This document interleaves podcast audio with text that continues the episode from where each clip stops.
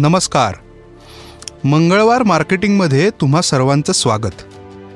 या पॉडकास्ट सिरीजमध्ये तुम्हाला समजेल की तुमचा बिझनेस कसा वाढवायचा आणि सोबतच पैसे कसे वाचवायचे. थोडक्यात काय तर मराठीमधून तुमच्या स्टार्टअपसाठी मार्केटिंग. ग्रोथ होईल हे तर झालंच पण तुम्ही टेन्शन फ्री उद्योग करत राहाल ही गॅरंटी नक्की. चला तर मग. आजच्या एपिसोडमध्ये आपण पाहणार आहोत की मार्केटिंग प्लॅन कसा बनवायचा. आणि एकदा प्लॅन झाला की तो एक्झिक्यूट होत असताना त्याचं मूल्यमापन कसं करायचं. अनेक जण मार्केटिंग सुरू करतात पण रिझल्ट्स काय एक्सपेक्ट करायचे त्याचं मूल्यमापन कसं करायचं ते समजत नाही किंवा ते चुकीच्या पद्धतीने होत राहतं. आता ह्यामुळे होतं असं की मार्केटिंगचा नीट उपयोगच होत नाही. असं म्हणून लोक मोकळे होतात. आणि मग हळूहळू एफर्ट्स कमी व्हायला लागतात. आणि त्याचाच परिणाम म्हणजे सेल्सवर म्हणजेच रेव्हेन्यूचं प्रेशर वाढू लागतं.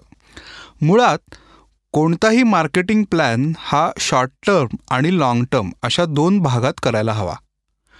लाँग टर्म प्लॅन हा कमीत कमी सहा ते आठ महिन्याचा असायला पाहिजे. इथे केवळ आणि केवळ आपल्या कंपनीची माहिती जास्तीत जास्त लोकांपर्यंत कशी पोहोचेल याकडे लक्ष देणं अगदी गरजेचं आहे. हे एकदा झालं की तुमचा लाँग टर्म प्लॅन सक्सेसफुल होणार म्हणजे होणारच. मग त्यासाठी सोशल मीडियावर फॉलोअर्स सबस्क्रायबर्स कसे वाढतील सोबतच ते किती वाढायला हवेत हे सुद्धा लिहून ठेवा. सेल्स आणि रेव्हेन्यू नवीन प्रोडक्ट्स अपग्रेडेशन काही असल्यास त्याविषयी नोंदी करायच्या. सोबत नेमके ॲड बजेट लिहून ठेवायचे. एकदा हा ओव्हरऑल डेटा तुमच्यासमोर असला की मग शॉर्ट टर्म गोल्स सेट करायला त्याचा फायदा होतो. पण बऱ्याच लोकांना हा प्रश्न पडत असेल की मग एक वर्षाचाच मार्केटिंग प्लॅन बनवला तर काय हरकत आहे? याचं उत्तर आपण अगदी आपल्या एपिसोडच्या शेवटी बघूया.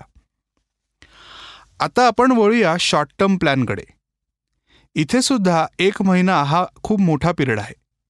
महिन्याचा प्लॅन झाला की वीकली टार्गेट सेट करणं महत्त्वाचं इथे टार्गेट्स वेगवेगळी असू शकतात आणि ती तशीच असायला हवीत. उदाहरणार्थ शॉर्ट कॅम्पेन्स काय असतील? सेल्ससाठी ती कॅम्पेन्स आहेत का ब्रँडिंगसाठी आहेत? प्रत्येक आठवड्यात काय पोस्ट करायला पाहिजे? व्हिडिओज कोणते तयार करायचे? याचं एक कॉन्टेंट कॅलेंडर बनवायला पाहिजे. कॅलेंडर. अगदी नावाप्रमाणे सगळ्याची नीट आखणी करायला हवी. म्हणजे पूर्वतयारी करणं सोपं होतं. या एपिसोडच्या डिस्क्रिप्शनमध्ये मी एक कॉन्टेंट कॅलेंडरचं सॅम्पल टेम्पलेट देत आहे. सोबतच मार्केटिंग प्लॅनचं सुद्धा एक टेम्पलेट आहे.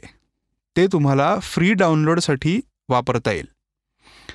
कॉन्टेंट कॅलेंडरमध्ये कॉन्टेंट बकेट्स असतात. म्हणजे काय? तर तुमचं कॉन्टेंट कुठल्या टाईपचं आहे हे त्याच्यामध्ये त्याचं कॅटेगरायझेशन केलेलं असतं. अगदी सर्रास होणारी चूक म्हणजे खूप डायरेक्ट कम्युनिकेशन्स ब्रँड करत असतात. साधारण दहापैकी आठ पोस्ट ह्या एकदम सेल्ससाठीच असतात. की अमुक प्रोडक्ट आमचं आहे आणि इतकं इतकं डिस्काउंट आहे तर तुम्ही विकत घ्या.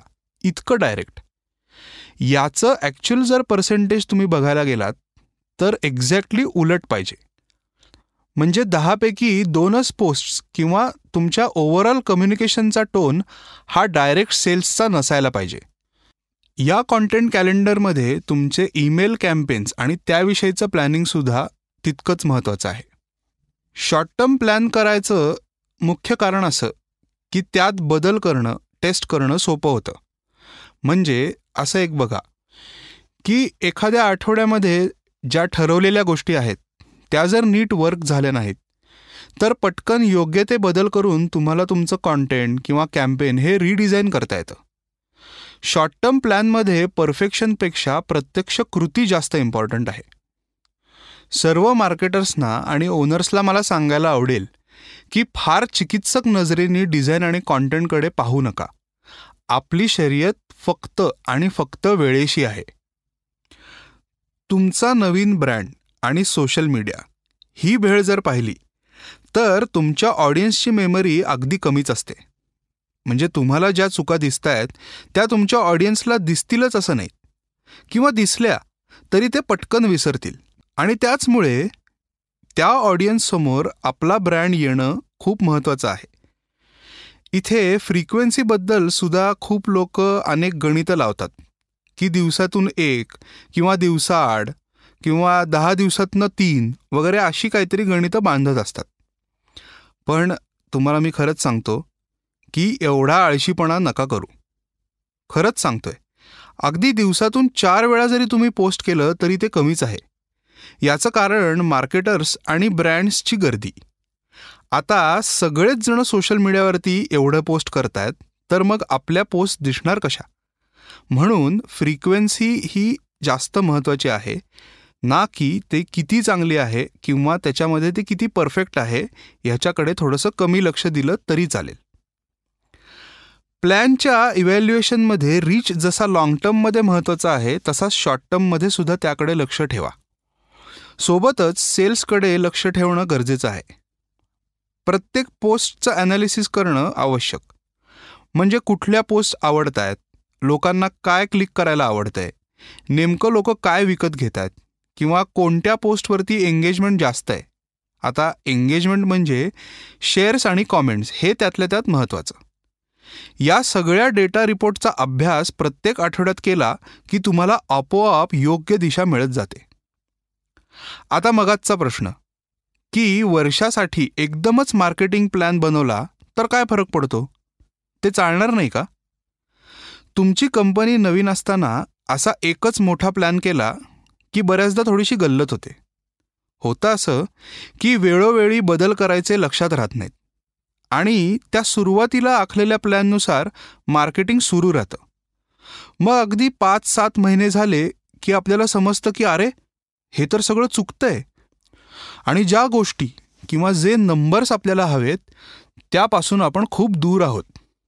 थोडक्यात टार्गेट मिस होणार असं दिसू लागतं.